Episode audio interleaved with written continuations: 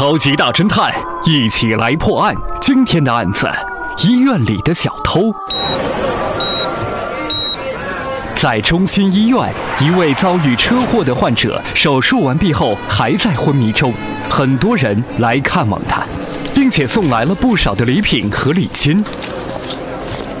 有一天，患者家属在送走几位客人之后回来，发现礼金不见了。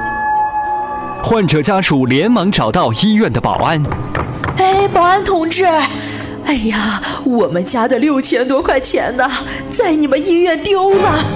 哦，这样啊，您先不要着急啊。哎，你们几位刚才是来看过二十二床病人的吧？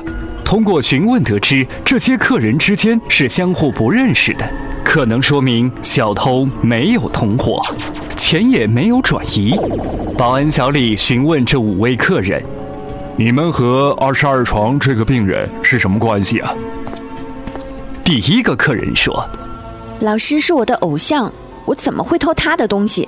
老师是个大好人，他乐于助人，还借了我五千块钱，我是来还钱。”第二个客人说：“我和老师是在旅游的时候认识的，他经常帮助我。”第三个客人说：“我曾经呢也走过弯路，在十五岁的时候。”我正准备去偷别人的东西，老师发现了，他苦口婆心地劝我、教育我。